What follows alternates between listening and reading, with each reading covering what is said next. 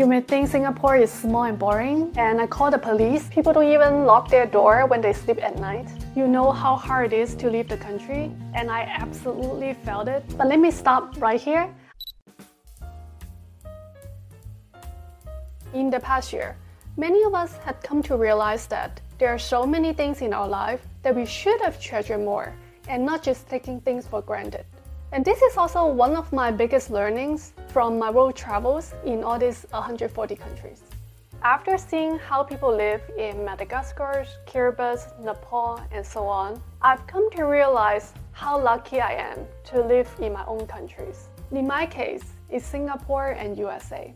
I've been living in Singapore in the past five and a half years on and off. But recently, due to COVID 19, I'm temporarily away. Although I've always treasured this country, the recent time makes me even more appreciative of many things in Singapore. If you never live in Singapore, it may be hard for you to love it, and I'll give you more context later. But once you ever live in Singapore, you know how hard it is to leave the country, and I absolutely felt it the past few months, and I can't wait to go back once it becomes a little safer to fly and less strict on quarantine. Below are six reasons why it's so hard for anyone to leave Singapore, not just foreigners but also local. Don't forget to smash the like button and subscribe. That would really help my YouTube algorithm. There is so much to do in Singapore. You may think Singapore is small and boring, but I'm not kidding. It's got so much to do. If you like local cheap eats, you can try out any hawker center. If you like nature, you can go to Bukit Timah. If you want to take a breeze, you can find yourself in one of those rooftop bars, and there are so many.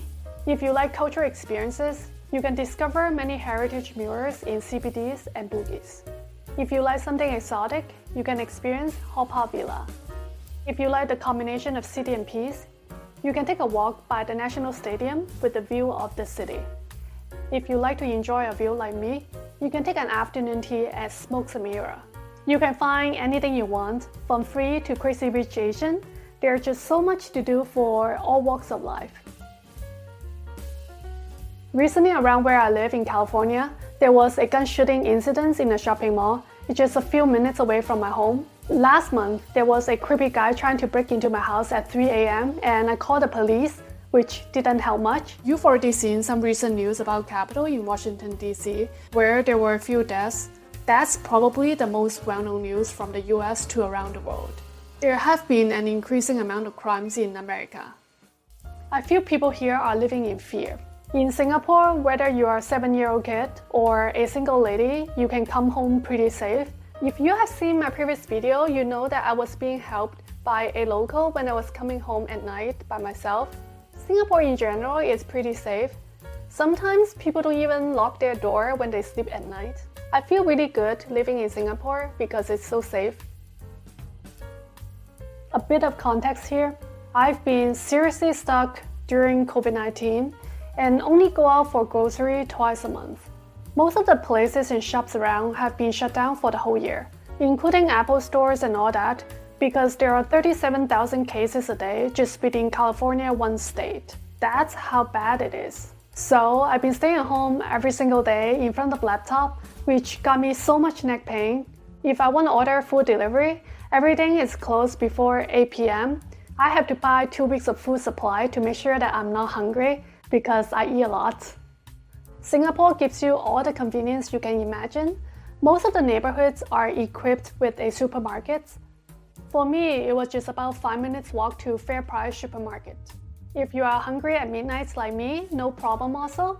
There are always food stalls nearby that you can go for a supper. I was the one who go out for a supper at midnight all the time. Singapore food is so good and so cheap. Sometimes it's even too good to be true. I have a dedicated video about Singapore food where I talk about six of my favorite local eats. I'm the kind of person who needs to eat Thai chili in every single meal, so I always try to get chili when I eat out. When I order in the US, they give me Tabasco. When I order in China, they give me a chili oil. And when I order in Italy, they give me chili flakes. When I order in other part of the world, they give me black pepper. I'm actually quite simple. What I want is just a fresh Thai chili without the process of oil or sauce.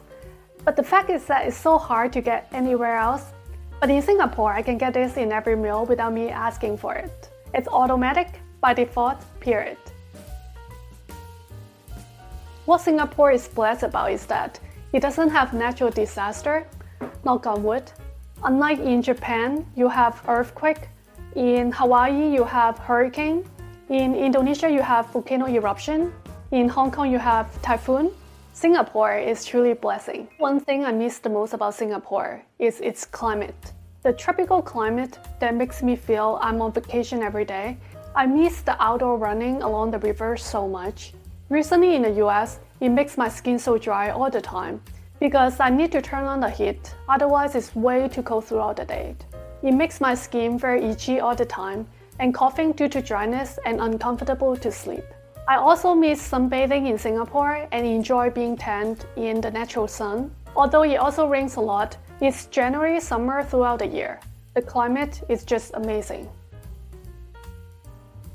Maybe I should tell you my previous life so you can understand the context behind this, why I can't leave Singapore. I spent so many years in New York City growing up, where I rode subway trains with a lot of rats. And then in San Francisco, I commuted a 70 minutes one way to work every day, riding on a super old train with smelly trash. It's called BART. The BART always broke down. The whole train passenger just got stuck there for half an hour or an hour, which made me late many times. After my experiences in so many metropolitan cities, the Singapore MRT train is just a heaven to me. I enjoy it and I ride it to work every single day, and it's just always on time and rarely late. You may argue that the car in Singapore is so expensive, but with all these convenient MRT and taxi, why do you still need a car anyway? This list is just endless for me, but let me stop right here I don't work for Singapore government or get paid by Singapore Tourism Board. I'm just sharing my personal experience and hope you enjoy my sharing. And I also have a lot of Singapore and world cultural video. Make sure to check them out. If you want to see me more often, make sure to add me on Instagram where I post more random stuff of my life. And I have a podcast, The Krazy Koala. And I also put a few links in the description box below for my camera setup, my recommended products, and my website and all the good stuff. So I'll chat with you at the comment section below. Bye bye.